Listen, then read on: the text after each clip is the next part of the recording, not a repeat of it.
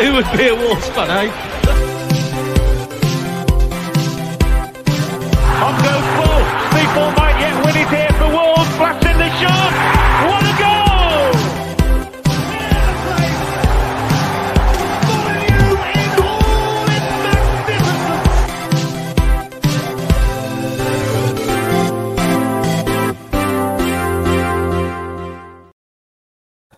Hello, everyone. Welcome back to the latest Wolves Fancast preview episode. Coming towards the end of an international break, our Mexican hero Raul Jimenez plays at something like 3 a.m. Thursday morning. Once that's done, we're we're fully focused back on Wolves, but we thought we'd jump the gun a bit. Uh, as always, thanks for tuning in, supporting, listening. Um, as always, Pixel Yay Media, Sport Shop Kingswinford, thanks for their support. If you've not seen already on our Wolves uh, Twitter page at Wolves Fancast, we're doing an all goal giveaway. All you have to do is uh, retweet the post and follow Wolves Fancast, and we'll be giving away one of these lovely retro Wolves shirts, the two Goodyear and one with store. So yeah, get over to our Twitter page. It's the pinned tweet at the moment. All you have to do is retweet and follow. Gully, how are we? I was just going to say that um, the the wolf head shirt, the Goodyear one, that was my first wolf shirt. Always brings back memories. That shit does. What's Does your it, what's, what's your sort of first memory that comes back when you see that shirt? Well, I don't. I don't actually remember my first ever game. Um, it's uh, interestingly, you'll have to, I'll have to blame my dad for that because I don't think he even knows. But um, yeah, it was Robbie Keane's first season. Uh, Steve Bull kind of on his way out, knees were giving in, and FA Cup semi final. I think really was the the first proper memories I have as a Wolves fan. It's bonkers thinking how regimented we've been playing sort of five at the back now for a few years, but we played five at the back in that FA Cup semi final and it didn't work that day either. Semi finals and five at the back just ain't We beat Leeds with it, though, didn't we? Yeah, but semi finals and five at the back. Against Arsenal, though. We had our chances that day. It's, it, it all fell down to the manager didn't it, with his managerial Yeah. choices, Steve Claridge and Robbie Slater. We could go back and A I think every Wolves fan could have a good is. grumble over that again. is a well worn. So as I mentioned, for sure. we're we're still in the middle of an international roundup before we get to the sort of main players. We've had the likes of Willy Boly, Romain Saïss, Nelson Semedo, Leander Dendoncker, Ki-Jana Hoever, and the Prince of Portugal himself, Fabio Silva. He um had a good game, I think, middle of last week when Portugal under 21s, under 23s beat Liechtenstein 11 0. Did you see Man, much of that? Riot. I watched. I watched the goals. To be fair, uh, I think he got. Did he get taken off at half time? And he'd already bagged two, and maybe set up one or two as well. Yeah, he um the, the two goals that he he, he finished were, were were top quality, especially the first one where he left the Liechtenstein defender on his arse, and I thought it was a good target man goal. His second with the decent ball into the box and a strong header. Yeah, yeah. Now he shows that that instinct, man. You can't you can't coach that sort of stuff. He just he knew exactly what to do when he received the ball in the box, and um, I think that's where the investment lies. Um, with regards to uh, I don't know his well um, publicized fee, but I mean his last performance in a Wolf shirt was uh, a little bit disappointing. Perhaps um, it, understandable given how badly we played, but um, yeah, hopefully he can get back to that sort of form when he when he does get the chance. From my quick research that I did today, all the um the players that we've actually had go out on international duty, like I mentioned, Saïss, Boly, Ki-Jana Hoever, uh, Dendoncker, um, Fabio Silva, Nelson Semedo, Ruben Neves, uh, João Moutinho, Raul Jimenez. We haven't had an international player taste defeat yet on this international break, which comes a long way from the times we had Irish and Welsh and Scottish players going to get beat every international break and coming back either injured or demoralised. You've done you've done Mexico over there now. No, no, they've still got to play tonight. Um, but Hon- who have they got uh, this morning? Honduras, Honduras, they should they should be they should be dealing with that. I was um No, they've already Yeah. beat Honduras, haven't they? no I thought they beat Honduras 3 0. Who are they playing They beat? Honduras three 0 Um, is it El Salvador then? I'm not sure. Yes, that's right. El Salvador, El yeah. Salvador. So I- I obviously Mexico, they, they beat Honduras 3 0. They drew 1 all with Canada, and Jimenez has played 90 minutes and just over an hour in there. So I'm hoping he won't get too much game time tomorrow and comes relatively fresh back. But with that bit of jet lag, he's going to be pretty much getting off the plane and heading straight to Villa Park, isn't he?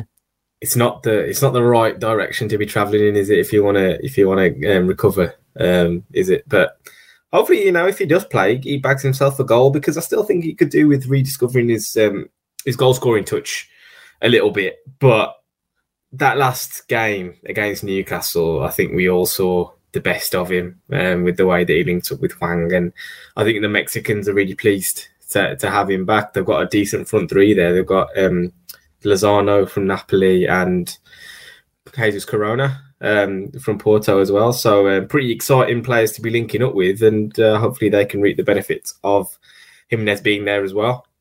Did you see that video of um, Chucky Lozano hitting Raul in the face? I didn't see that now. What happened?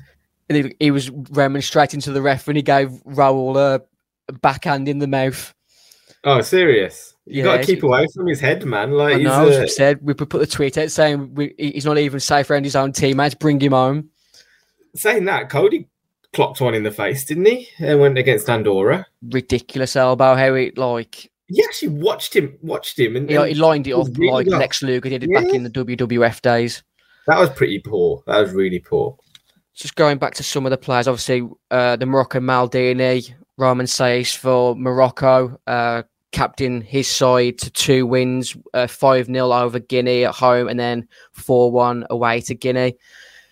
What, what's what's your opinion on Saïss at the moment? I think his his contract is it contract at the end of this season. I think it might be up at the end of the season. Yeah, this was the season where they triggered the extension.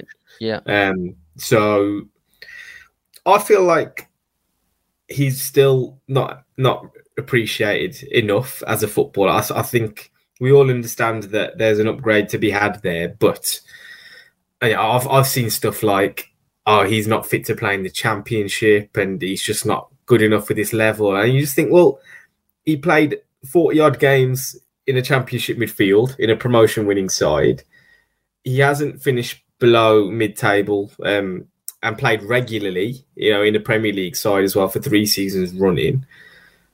He's seen off, well, uh, if you can call it a challenge, maybe the likes of Ryan Bennett who have come and gone, and people will still pine for someone like him, which I mean, I, I don't really understand that. But he's not let us down to, to the degree that people would make out. That's my personal opinion, anyway. But you'd like to think we could upgrade, like we said. Yeah, we'll we'll discuss the lineups heading into Villa a bit later on the episode. I'm just going to touch on a couple more players, uh, specifically for Portugal. Ruben Neves made his 25th international appearance for Portugal last night in a 5 0 win uh, against Luxembourg, setting up a goal for Cristiano Ronaldo, which led to him breaking the international hat trick record. What's your thoughts on that? On which bit, sorry? you know what bit I'm on about. I know which bit you're on about. the hat trick record. Oh god! Well, this this was another example of um, a Portugal stat pad week, wasn't it? Luxembourg and uh, Qatar was it um, yeah. that, that he played. I mean, what what Ronaldo's still doing playing at that level, I don't really know, and I've got my own reservations about even Moutinho, and we, we, I'm sure we'll move on to talking about the respect he deserves. But um, you do wonder how these these fixtures kind of fall in in this manner. Um, Money fixtures, and it's all about getting Ronaldo on the pitch to sell tickets and get sponsors on board. Obviously, Ruben Neves' 25th international appearance, it shows that you can take a step back in life to take two steps forward in the future. Everything that he sort of banked banked on himself doing, he's doing, as an, isn't he? As in from coming to Wolves and then yeah, actually the, kind of establishing himself. Yeah, yeah. yeah you, you, you wonder what path he would have taken if he stayed at Porto. Um, I know it was Nuno who kind of put him on the sidelines, really, wasn't it, when he, when he was manager at Porto and wasn't selecting him that often. But they had the likes, I think it was Danilo at the time who was there now at PSG. Uh, you know, that that a pretty solid. Um, they were a pretty solid outfit at the time. So he might have had another season, maybe of of bit part role and instead he's a championship title winner. He's an integral part of a team who has qualified for Europe in probably the toughest league in in Europe. Um, you know, he's constantly playing games where you'd suggest, you know, they're, they're of a level probably higher than um, most of the games that you can play anywhere else in Europe. So he's he's probably done himself a favour in terms of his own development, and he, I reckon he's a better player that he is now than he would have been if he'd stayed in Portugal and, and run away with titles over there. You got to respect the fact that he banked on himself to just come over to England, new culture, new new way of playing football. Obviously, the Championship is a really unforgiving league, isn't it? We're going back to his midfield centre uh, partner, João Moutinho, 140 international appearances for Portugal now. What a player that we've actually got on our books and over the last sort of 18 months, the unappreciation for the guy has been really harsh, hasn't it? It's, I mean, his legs have gone, ain't they? That's what that's what people will tell you. But he's a phenomenal player, and the fact that he keeps getting picked, keeps getting selected, keeps going as well. You know, he, at any point he could turn around and say, "You know what? I'm, I'm I've had enough at, at this stage." But you got to respect the the grind, the effort, and the amount of respect that he puts into pulling on that shirt because we all know over the years playing at international level hasn't always been a priority for certain players. I think you know legendary players like Ryan Giggs, you know, someone who yeah he wasn't playing for as, as um, established a nation as as Portugal, but who would actively opt out of playing for his country. Whereas Moutinho will literally go out there and you, you have to drag him off the pitch if um, if if he if you if you left him out there. So I mean, yeah, like we say, put some respect on his name. He's he's a phenomenal footballer, and we're just lucky to have him at Molineux. Second only to Cristiano Ronaldo for the most international appearances for Portugal now, and obviously in recent years they've won the European Championships, and he has been integral integral to their squad reaching the the finals and semi-finals. um, Patricio as well made his hundredth appearance um, this week, so you know, yes, he's moved on. Yes, he's he's but he's a part of the history, and we again were you know privileged to have a player of that kind of experience and that kind of level. Speaking of having a player that we should be privileged to have, but the fan base is still probably 50 50 at the moment. Conor Coady made uh, another appearance for England the other day, uh, stating always a pleasure wearing the shirt and playing this team. Great performance from the boys and some top goals in the 5 0 win away to Andorra. Did you see much of that game, Gully? I watched um, I watched a few of the highlights. I think I, will be honest. It, it, I took a bit of a break from watching games live. Um, they don't really. They're not the most inspiring fixtures, are they? England versus Andorra, and I think I think the Fancast team in the summer would have given Andorra a game. Well, uh, from what I hear, you know, England were a bit pedestrian as well. Um, it wasn't quite the shellacking maybe that people would have hoped, but you know, Coady, we all understand what he's there as part of the squad to do. He isn't necessarily there to play every single game, every single minute. You can see in the fixtures that he's selected for that Southgate appreciates his presence, but doesn't necessarily appreciate his talent. Um, and you know, fair play to him. He's making the most of it. He's clearly enjoying himself, and I think he understands that he's, he's there for as much as his off the pitch um, mentality and his attitude and his presence as he is on the pitch, and that's probably a, a, lot to do with why someone like Bruno you can't you can't let go of him from the side at the moment. I think those intangibles are, are really important to managers, and you know we've we've seen like, like we say years gone by England teams who you know are split down the middle, all the little clicks and things, and I can imagine Coady's one of those players who really brings everyone together. Yeah, we've all seen it. Um, going towards December and when the African Cup of Nation comes, and obviously we've got a lack of quantity of defenders heading into that sort of window, and, and with that tournament beckoning.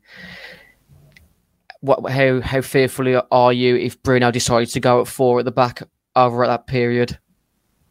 I wouldn't I wouldn't describe myself as fearful. Um, I think if he has to do it, he probably understands that you know, maybe you've got to sacrifice a little bit um, in other areas of the pitch, but this is the the bed we've made. We've kind of got to sleep in it a little bit, and you know, the club have been quite apparent with their stance on signing a centre half. It was never going to be just a numbers game. It was it had to be a quality signing. So I I I I don't I wouldn't have wanted someone to be brought into the club just to cover the the time from December the twentieth through to the middle of January. Yeah, it wouldn't have made any sense to me.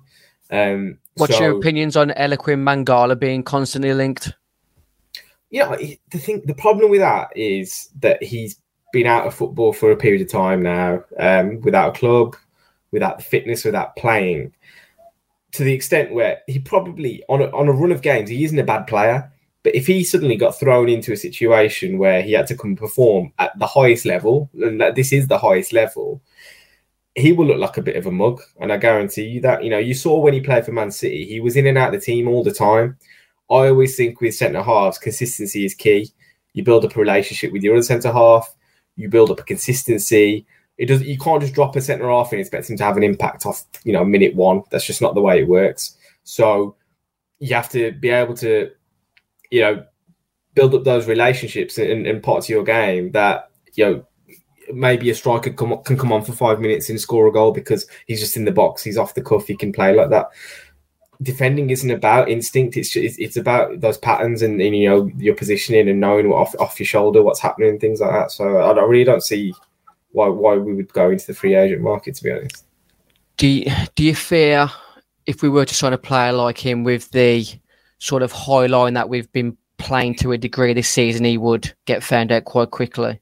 Well, I can imagine Mangala's probably a bit more mobile than Kilman and Coady um, for a start, uh, but at the same time, if that's what we're expecting from our defenders, they have to they have to kind of put up or shut up kind of thing. You know, if they want to play in this team, they can't just be all hold their hands up and say, you know what, I'm not equipped for this. They have to be able to adapt their games one way or another. We're not in the Nuno mindset mentality anymore. We are a Bruno team. We want to play attacking football. Either you sink or you swim. And you know that'll be the real kind of measure of, of, of this team. I think as and when we, we hit that crunch period. But I think January we should we should be bringing someone in. It's the Mosquera thing has really killed us. I, I think that's that's the real key here. If Mosquera was okay, I think we yeah. would be feeling a lot better about ourselves. Hungry like the wolf in the comments section has said uh, Varane seems to have had a positive effect straight away in the absence of Harry Maguire. I think comparing Rafael Varane to Eliaquim Mangala is probably a bit not really in line with the, the context of what we were going for. Yeah, at the same time, I wouldn't sit here and say Man United are a brilliant team now either. You know, he's yes, his individual qualities stand out. He's got that extra yard of pace, um, which in certain situations, like the game against us, as an example, I think in individual one-on-one situations he defended really well. But as a unit, Man United were a total mess. Um, and we should have won that game, regardless of the fact that Rafael Varane probably played really well as an individual. Your defense is about the unit, you know, and and they were they were all over the shop. Well, Jimenez obviously um, plays again tomorrow morning. Uh, played in the 90 minutes against Canada in a one-all, and uh, just over 60 minutes in the three 0 win against Honduras. You mentioned that all he needs is a bit of a goal for confidence reasons. Is is he travelling? journey ahead of him something that you consider maybe not starting him on Saturday? I don't think we're in a position to not start him, to be honest. Not on the back uh, of Fabio's riot with the under 23s? No, I think um, we're seeing the the blossoming relationship between Jimenez and Hwang.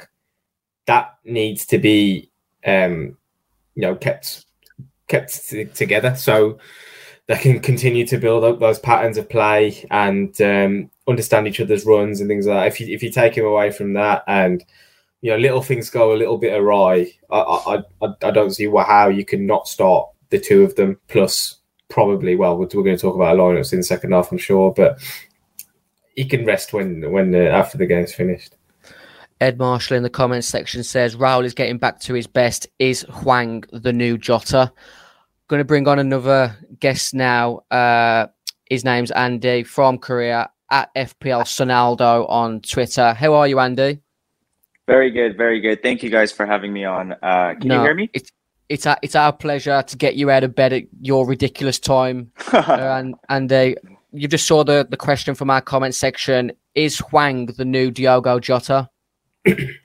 Oh wow! Uh, right off the bat, first of all, uh, Dan, thanks, thanks again, Gully. It's very nice to meet you. Um, yeah, so I, I think uh, possibly right. I, I think uh, there is potential. I think uh, you know Hwang is definitely not at the level of Jota yet, um, and uh, at 25 he still has time to develop and you know blossom hopefully. But um, I think that connection with Jimenez, as Gully mentioned, is going to be uh, you know a key part of how Hwang's career in the Premier League progresses, as well as how uh, Wolves will will do this season. So I'm very excited at the prospect of Hwang replacing Jota as uh, the new Wolves partnership with Jimenez. And Andy, I, th- uh, I read through um, a thread that you put together on, on, on Twitter actually, which was really interesting. And mm-hmm. I think you mentioned the fact that Hwang he isn't necessarily the best in one-on-one situations and taking people on. I, th- I think I've noticed that actually. Um, mm-hmm. You know, when he looks to square up a defender and try and beat them, he's, he's he's not quite sure what to do. And I think trying to get him into open spaces and counter-attacking is really the key, isn't it? Yeah, that's uh, that's the the main point I want to stress about Hwang.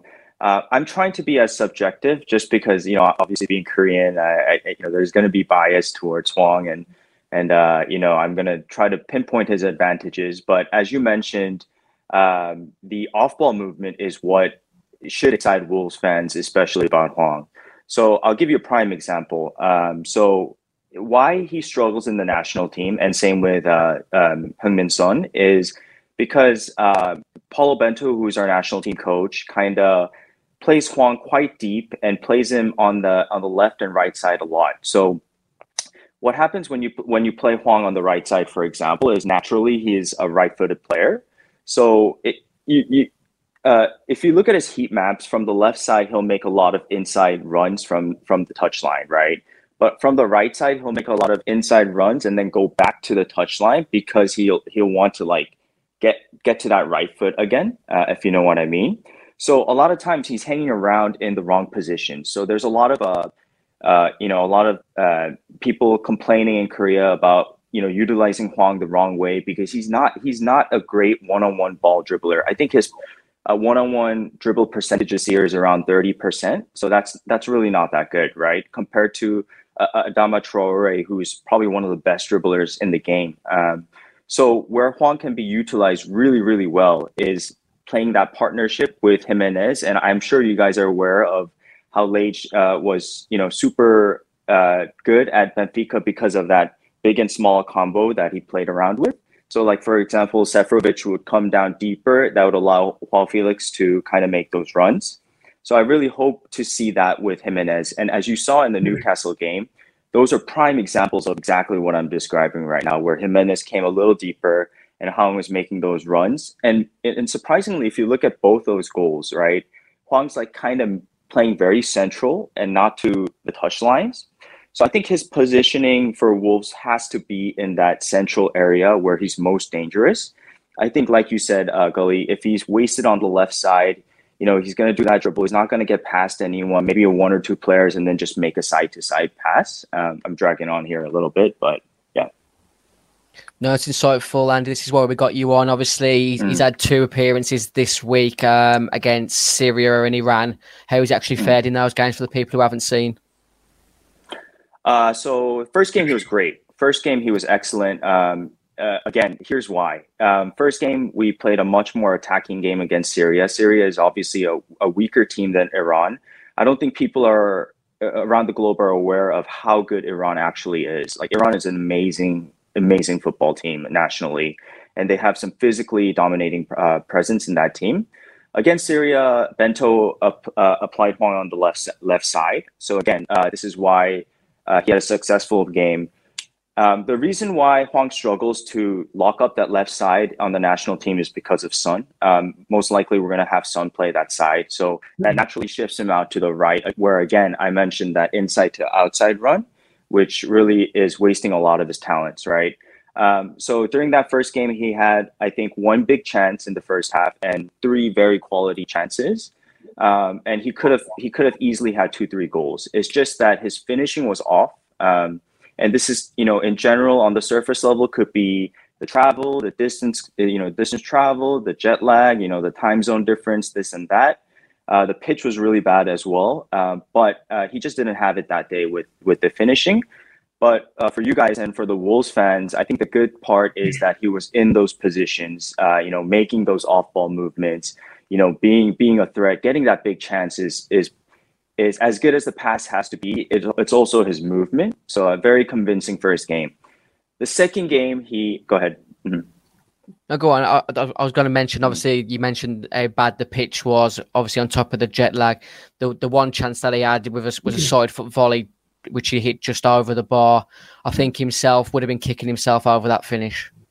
Yeah, yeah, it was. Uh, I, you know, there's nothing to complain about because you know th- these players are humans and they have these games where everything goes their their way, just like a Traore, and they, they just get unlucky with the finishing. You know, they just can't seem to to to find the back of the net. You know, whether it's like a, a great keeper that day, or they're hitting the woodwork, or you know, just slightly over the bar. So I just think it was an anomaly. I don't think you know he had a terrible game at all. Um, so it was just uh, unfortunate. He could have easily come away with two, three goals that game.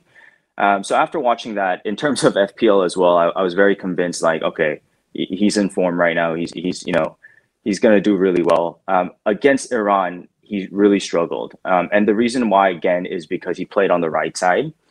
Um, struggle in the sense that when he got the ball, he looked very confident.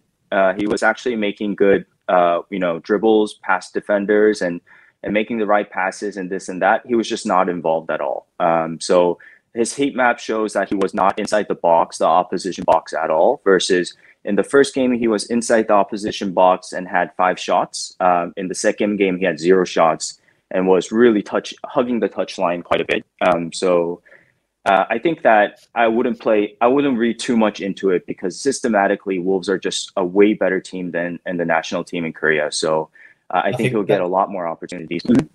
That's probably part of the problem of kind of your two best forwards playing in basically the same position, aren't they? And mm-hmm. you you're always going to take Son over over mm-hmm. Hwang for now, just because he has that extra bit of pedigree, extra bit of class until you know Hwang probably starts to prove himself, and he's he's doing a good job. I think going back to Ed's question about Hwang being the new Jota, I mm. I don't see Jota taking the two chances that Hwang took against Newcastle. Mm. They were they were more difficult than he made them look. I think for sure. Mm.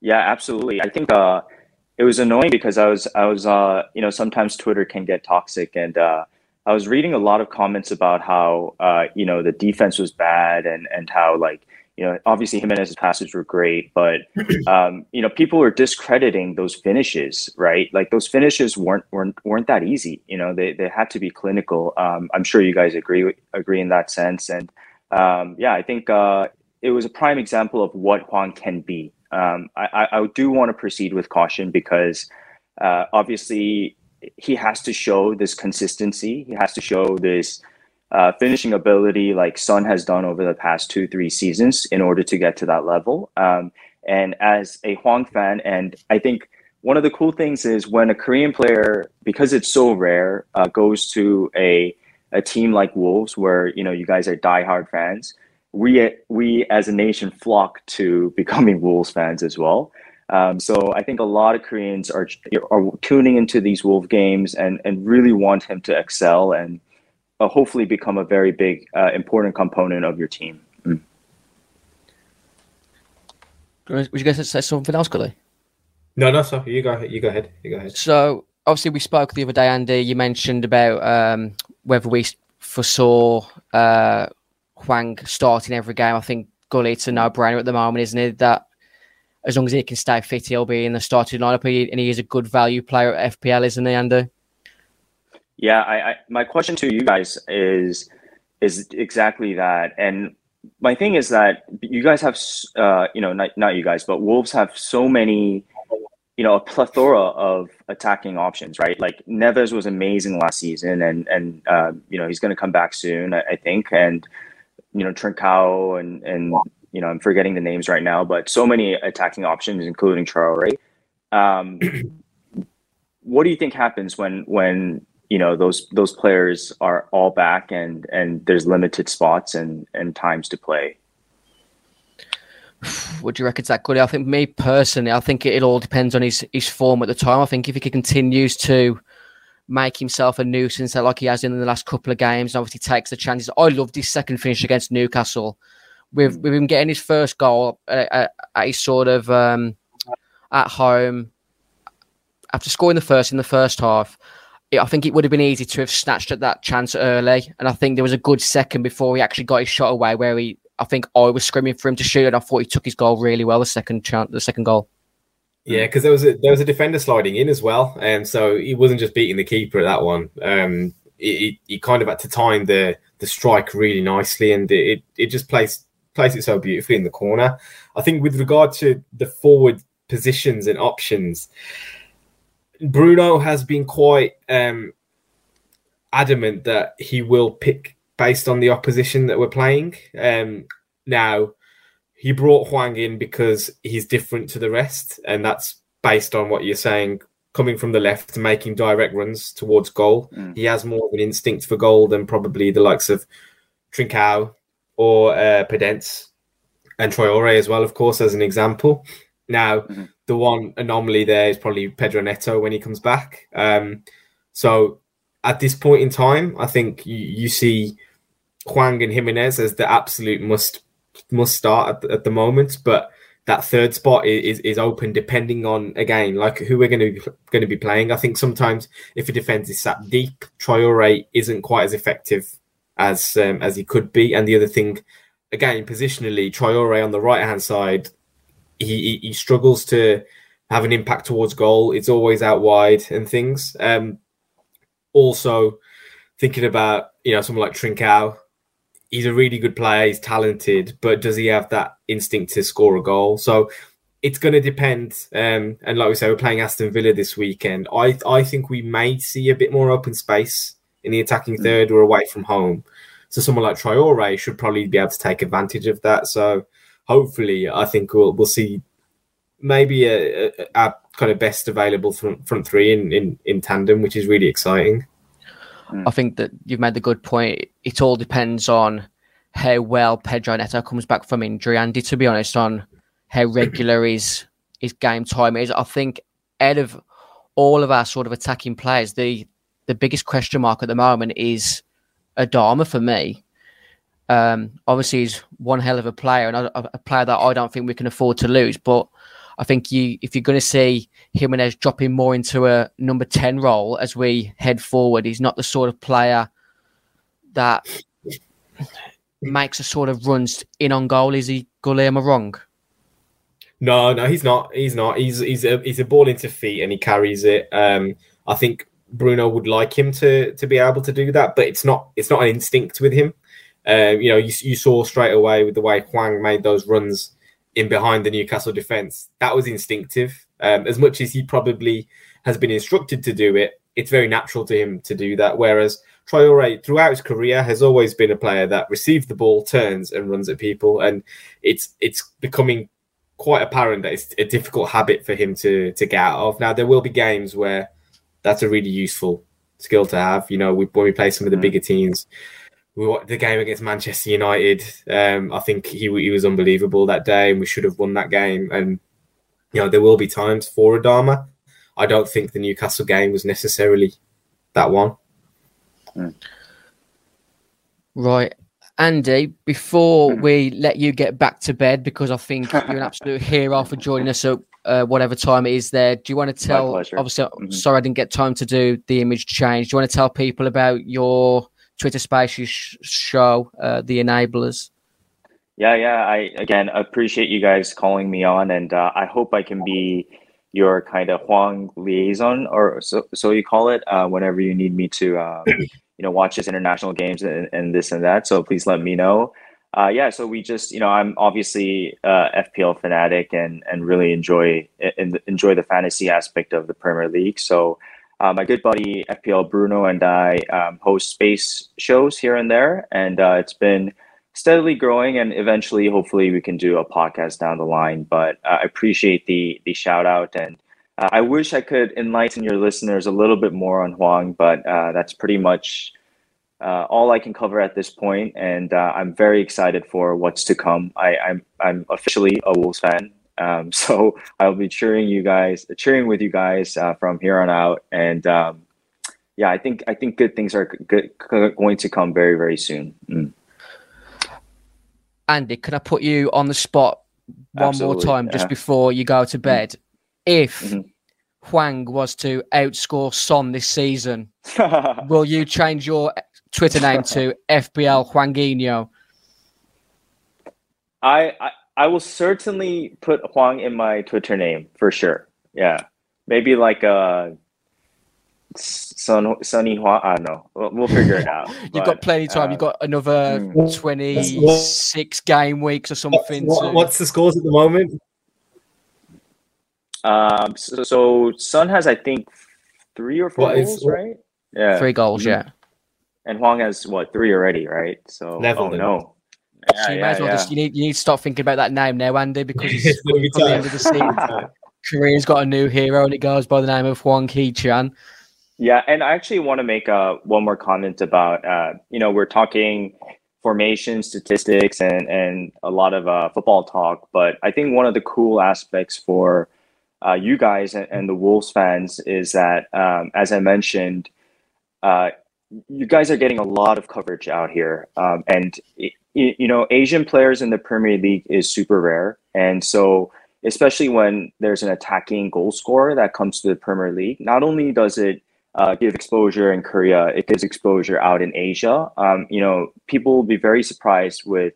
I, I lived in um, Thailand for a little bit, so in Southeast Asia, for example, football is absolutely huge, right? And so even you know the you guys have so many Sunny fans out there, and I, I think that this Hwang thing could uh, generate a lot of revenue for you guys from a business aspect, and I'm sure that's why um, your current o- owner sees sees that potential in terms of uh, uh, monetary value. So uh, I, I hope I hope that this brings a lot of uh, exposure to such a great club in, in Wolverhampton, and and hopefully um, more investments can be made in the future in Asian players. Mm. And With Andy, the I January one- transfer market, thing. sorry, Gully. Go on. Mhm, Go ahead. Go on. Sorry, Go on, I just Gully. had one question regarding Korean fo- Korean footballers in general. Just because I think all the all the guys that have come over to the Premier League previously, they all seem Yeah. to be able to use their left and their right foot pretty equally. I think uh, I go back to like well, Son Son can basically do whatever he wants with each foot. Um, Mhm. Park Jason Park was was pretty good with both feet. Uh, Did Sun Ji Lee, Hoi play left back? He was Chinese. Lee Sun Young Ji Pyo? Was Chinese. Yeah, he was Chinese. Lee Young Lee Young Pyo Okay. played for um, Mhm, Tottenham. He could play both Tottenham, sides. yep. Yeah, and uh, Yeah. is is that just a thing that you guys have naturally, or what? Uh, It, it, it's really that, impressive. Gully, that's yeah, no, no, that's an amazing question because I actually uh, had this conversation with a good friend of mine uh, this week, and he's uh he's a big footballing commentator out here, and hopefully maybe you know he doesn't speak English, but maybe we can have you guys on his show uh, on his YouTube channel down the line. I, I think that'd be really really cool. Uh, but uh, the conversation we had was what is the problem with uh, why we can't get to the next level as as a nation, right? And I think a prime example is not only Korea but also Japan. I think Korea is a little bit more different from Japan, but uh, so in in Asia, Japan and Korea are considered the top two two of the top teams, right? Besides Iran and and I can think of Australia, for example. Uh, but our our the system and the footballing system out here is so technical that uh, people like the fundamentals are so important out here, right? So people they just they, they teach the kids to use their left foot, right foot, um, you know, you know, keepy ups for many many years. I know Son's story is also he never played a game till middle school, right? And, and so really. Wow. because of that, yeah, he didn't. He never played a game till middle school. It's a really amazing story. Um, so because of that, these guys are just so gifted with like technical ability on the ball. Um, but that also translates into less creativity, less Traore, less you know Neymar. Like it, there's no uh, you know kind of flair out here in some ways. Um, but Hwang is kind of the opposite of that, right? Like it, you know he's good with his left, but he's very right dominant, and he's he's got that like hockey like mental you know kind of strength. So that's what excites me about him. Like he wants the ball. You can tell like he's aggressive. His nickname's the bull. You know, like even I'll notice his gestures in the first few games where he like he doesn't speak a lick of English, but he's like going like this, you know, asking for the ball. Like he was, you know, he was shouting at me. Mama once, Yeah, I yeah. remember. And I was like, Ooh, well, first game. Yeah, yeah. Like, mm. fair. So Just yeah, put you on. Just Mm. one more thing, Andy, because I, I really Mhm. want to let you go because it's stupid that you're even talking to us at your time. Come the January transfer window, apart from Heung-min Son, because obviously we've got enough attacking players already. If you could choose one South Korean player to sign for Wolves in January, who would it be? I love that question, and I'm very excited to answer this. All right, so you have Son Heung-min and you have Hwang Hee-chan, two um, two probably the most global, uh, recognized Korean players at the moment. But in my thread, I mentioned, and again, no offense to Wolves fans, but you guys are so used to a three-four-three five-back system, right? Uh, you know, obviously Semedo is a great, great option. Uh, I think Marçal could be improved. Uh, I, I, don't know. I, I, would like to know your opinions on that. But yeah, um, I think I think right before I joined, Gully was talking about how maybe you're not comfortable going reverting back to a, a four back, right? Um, in terms of two center backs. What uh, can you answer that real quick before? Uh, yeah, that's right. Yeah, carry on. Mm-hmm. Okay, yeah. So if that's the case, I think if you're looking for a center back, here is a player I would say is better than Son Heung-min from Korea, and possibly on that level is Kim Min Jae. And so definitely, definitely look out look out for this name. Uh, he just moved from uh, the Super League in China to Fenerbahce in Turkey. And already uh, the Turkey president came out after five, six games and said, yeah, there's there's no way we're, we're selling a world class center back for that cheap. Um, so this guy is the Korean monster. He's the Asian Van Dijk. and I think he yeah. would absolutely do well in the Premier League and really be a force to be reckoned with. So if he if Hwang is able to bring him to Wolves, Wolves are going to be really really good. Trust me on this. Um, he's an amazing center back. Mm. Thank you, Andy. Really mm. appreciate coming on. The contract is in your email box for future shows. Absolutely. I, I, appreciate you guys having me on. Mm. Thank you, Andy. Thank you, Andy. Okay, appreciate it. Yeah, enjoy. Right. It's the Mind the Gap derby this weekend, Gully, the social media rivalry that we all have come to be accustomed to over the last three or four years. You can see some of uh, former players there Steve Froggatt, Michael Oakes, Robbie Keane, Emi Martinez, Joleon Lescott. The list goes on, Andy Gray, Kortney Hause, It goes on and on. What's your sort of feelings going into the game on Saturday, three o'clock? Are you going, uh, Gully? I'm unfortunately unable to, to, to bag a ticket, but if anyone wants to chuck one my way, feel free. I, I only live down the road from Villa Park, actually. Um, so I um I'll be rubbing it into to my Sunday league lot. Um, I've just signed for a team in Birmingham this season, and uh, they're all they're all diehard Villa. Um, if we get a result, but I, I'm I'm I'm just glad to be able to get, you know get back involved with the Wolves game. To be honest, it's it's been it's been long enough with the international break and stuff, and it, it, it does frustrate me when I can't you know, get my teeth stuck into something football wise over the weekend. But it's going to be an interesting one. I, am I'm, I'm not sure where Villa are at as a side. Um, they seem to have spent the the Grealish money relatively well. Um, I liked Buendia when he was at Norwich. I'd love to have signed him. Um, and seeing him over there, slightly envious of him. He's had a weird kind of start with the whole Argentina business, but um, him, Leon Bailey, and again another player that excites me. Um, but I think that can be got at as well. I, I, I still I still see them as, as needing real reinforcements at the back and probably the central midfield as well. Um, so I think it's going to be a pretty open game, and it, it could go either way. I think literally the one point in the league table shows that there is not a gulf between these two sides at the moment. That they, like us, have had admirable de- admirable defeat so far this season. I think that their 3 0 away to Chelsea was a flattering scoreline to the home side that day. Obviously, our first three games against Leicester, uh, Tottenham, and Man United, we could have easily picked up points that day. Uh, they demolished uh, Everton at home like um, we ran out comfortable winners away to Watford, and to a degree uh, was a nice win against uh, Newcastle at the start of the season, I was ridiculed by uh, Villa fans for saying that their defence wasn't as good as they thought it was in a more impolite manner that I've just portrayed. Um, but they've conceded less than us. So, who has got the stronger defensive unit for you? I think a lot of that has uh, to do with uh, Emi Martinez. Let's be honest. Um, I, I, don't want to sit here and say we're we're we're out ahead in front of them just because I think we are lacking a little bit. but we also haven't played Willy Boly um, a minute in, in the season so far. So the sooner he's back in the side, the sooner he's able to go out and dominate um, centre forwards in this new kind of style. And and you know we need someone who's physically able to just go out and compete and and and really just just bully a, a striker out of a game. Um, so the sooner that can happen, the better, really. Uh, uh, and uh, I, would like to see him in the lineup. And with Boly in the side, I think um, hands down, I'd, I'd, I'd take our defence over this.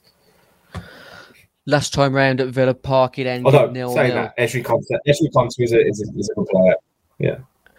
We sorry, we drew nil nil last time at Villa Park. It, we won one of last ten uh, last ten away games at that time, losing five, which wasn't a great stat.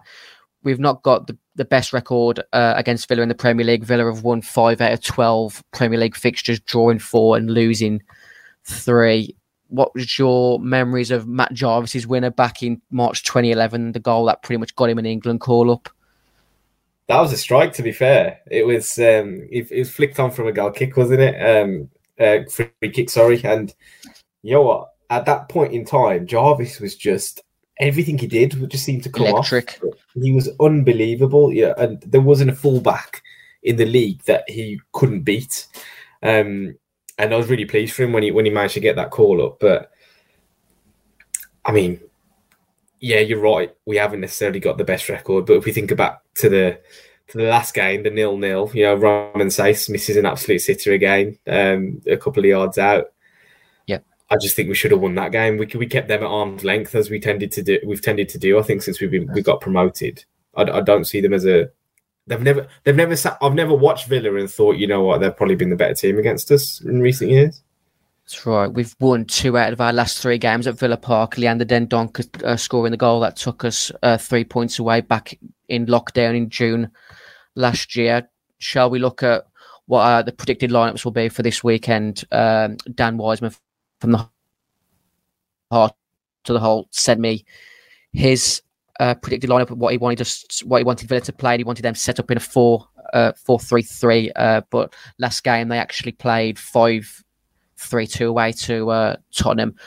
What's what's your opinions on those lineups? That's my lineup on the right. So I've got Dendoncker in for uh, Neves, which I think Bruno may go back to how we set up away to Southampton. Yeah, um, I mean, I just look at that Villa midfield and I'm like, there's not a, fat, a lot there, is there? Um, I had a bit of a um, brain um, fart where I saw John McGinn and thought they had John McCamber as well. well, if, he, if that could combine the combine the Nakamba and McGinn, maybe that's what will come out. Um, that he might actually be a decent player, but marvelous Nakamba has never struck me as uh, being a Premier League central midfielder. If I'm being honest, um, I don't know what's going on with Douglas Luiz, but um, it just, you know, he's missing for international like uh, COVID restrictions, isn't he? As well as well, Hungry Like the Wolf in the comment section says uh, they have Luiz and Martinez unavailable due to internationals. I did. I wasn't aware that Emi Martinez was out as well. I mean, you, you take it, don't you? Absolutely. It's bonus if he is. It's uh, it's it's it's helpful for sure. Um, I think the left side of their defense again, you can't not play Adama, can you? It's, it's, the pair of them have been have been terrorized by him before.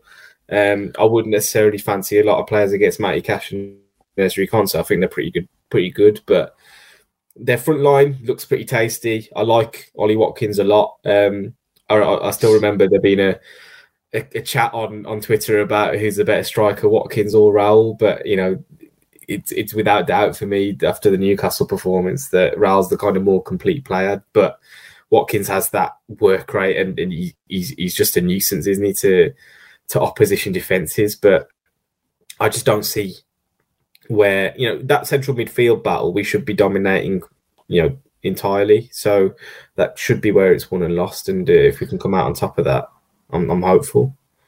You gave me your hopeful lineup uh, earlier on today. Um, Neves, uh, Moutinho in the midfield, mid, midfield, and Adama in for Trincao, as well as Boly in for Saïss with a bit of a rearrange at the back. Do you want to talk us through why you'd like that? Yeah, I just think it's time to to, to reinstate Boly, um, get him back up to speed, and allow us that that player that is just lit- he's going to take any prisoners as a as a as a setter off. He he's the one I think he might have been top of um, aerial duels one in, in in the league last season. And you think about situations like when um, Ivan Toney kind of rolled uh, Max Max Kilman before the the second goal for Brentford. Little situations like that are just totally avoidable if Boly just comes over the top of striker, top of a striker, and clears the ball away. Um, so, you know, Max Kilman doesn't deserve to be dropped at all. I think he's been our best defender so far this season.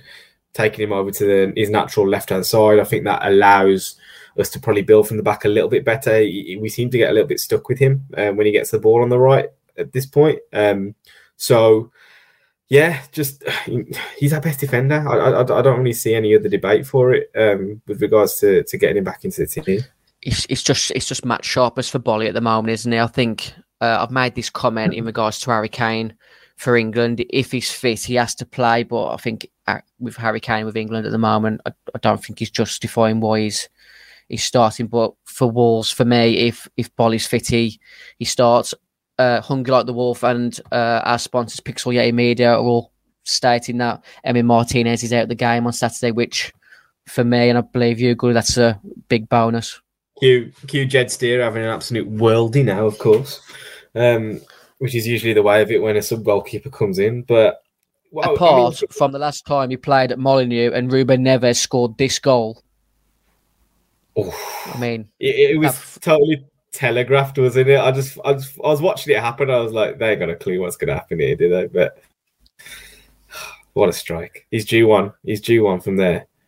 He's due one. The uh, the wonder kid from Porto.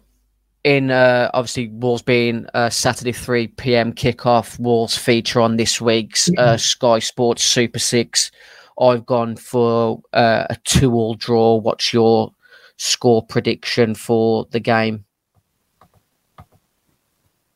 I'm going to go for a 2 1 Wolves win. 2 1 Wolves win for sure. Just out of interest, I, am assuming you're going. Are you? What's your like, Birmingham away day like? Uh, get into Birmingham city centre early doors and then get the taxi over to the Witton Arms, isn't it? Okay. Yeah, get, Where do you there's, there's probably like just over ten of us who are going, so you, you, you get a tag between a taxi between ten of you. It's only a couple of quid each not sure where my drinking spot is, and I wouldn't like to give that out before a match. in case I get, okay, in case I get yeah, crowded by all my, um, my fan base out there. Yeah. Exactly, what was that? Exactly. You want to be able to get to you want to be able to get to the bar, don't you? You don't want to be able to get it clogged up with all your fans. It's bad enough the um, the bar staff not being able to see me over the tabs. Never mind people in front of me. Hungry like the wolf in the comment section has predicted a three-one Wolves win. I would absolutely bite my hands off for that on Saturday. As always, once again, thanks for everyone who's tuned in tonight and supporting. Going back to what I mentioned earlier on in the episode, if you head over to our Wolves Twitter page, we're doing a old gold giveaway. All you have to do is retweet our pinned tweet, follow Wolves Fancast, and we'll pick a, a winner out in the next few days to win a Wolves retro shirt of your choice thanks to the Sport Up Kingswinford, 90minute.com, which we're part of the, the Fancast network, and our sponsors, Pixel Yeti Media.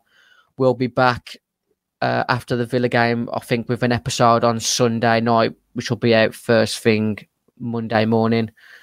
Any further comments before we leave, Gully? Uh, no, I think we're just happy to be back playing Premier League football again. Thank for, for the international break being over we've had this conversation before. If there was anyone you didn't want during the international break, it's myself and Gully. So thanks for tuning in. And as always, thanks for supporting.